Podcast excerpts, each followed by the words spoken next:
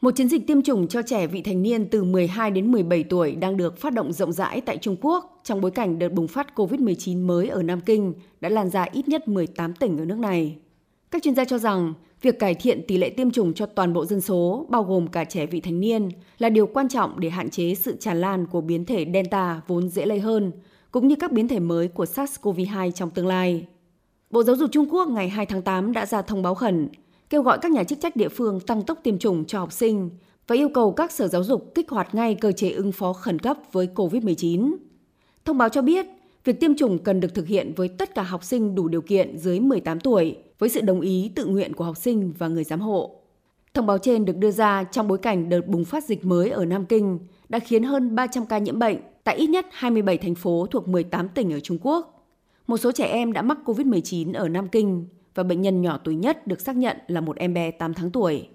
Nhiều nơi ở Trung Quốc đã triển khai các chiến dịch tiêm chủng cho trẻ vị thành niên kể từ cuối tháng 7, như thành phố Bắc Kinh, Thiên Tân ở miền Bắc Trung Quốc, Trùng Khánh ở miền Tây Nam, tỉnh Hà Nam thuộc miền Trung hay tỉnh Quảng Tây, Quảng Đông ở miền Nam nước này. Tại Bắc Kinh, việc tiêm chủng được khởi động từ ngày 20 tháng 7, trong đó học sinh trung học phổ thông tiêm đầu tiên, học sinh trung học cơ sở bắt đầu tiêm từ đầu tháng 8. Ông Trần Lập Đống, chủ nhiệm Ủy ban Y tế quận Môn Đầu Câu, thành phố Bắc Kinh cho biết. Loại vaccine mà chúng tôi sử dụng lần này cho nhóm người từ 12 đến 17 tuổi, giống như dùng cho người trên 18 tuổi, cũng là vaccine bất hoạt của SinoVac và Sinopharm. Với những trường hợp phản ứng bất thường hoặc xảy ra sự cố ngẫu nhiên, chúng tôi đã tăng cường lực lượng cấp cứu tại hiện trường, bao gồm cả xe cứu thương. Các nhà virus học và miễn dịch học Trung Quốc cho rằng, khi biến thể Delta tràn lan trên toàn cầu, cần phải xây dựng hàng rào miễn dịch thông qua tiêm chủng hàng loạt. Điều này rất quan trọng để tránh các biến thể tiếp theo của virus. Theo ông Đào Lê Nạp, một chuyên gia về vaccine của Thượng Hải, trẻ em và thanh thiếu niên là những nhóm quan trọng để Trung Quốc đạt được miễn dịch cộng đồng.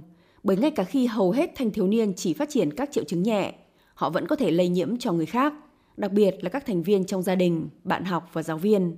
Điều này có thể dễ dàng kích hoạt một đợt bùng phát dịch mới.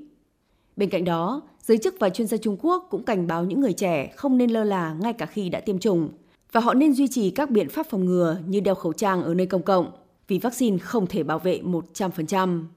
Ông Phan Hạo, quan chức Trung tâm Kiểm soát và Phòng ngừa Dịch bệnh thành phố Thượng Hải, nói.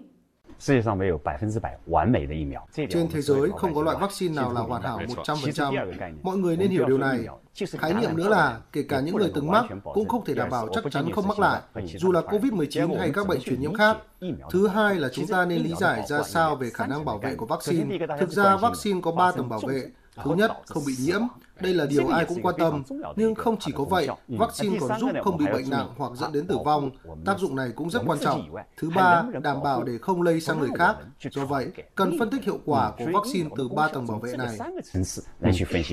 Được biết, ngoài Trung Quốc, các tiểu vương quốc Ả Rập Thống Nhất đã trở thành quốc gia đầu tiên trên thế giới phê duyệt vaccine COVID-19 của Sinopharm cho đối tượng từ 3 đến 17 tuổi.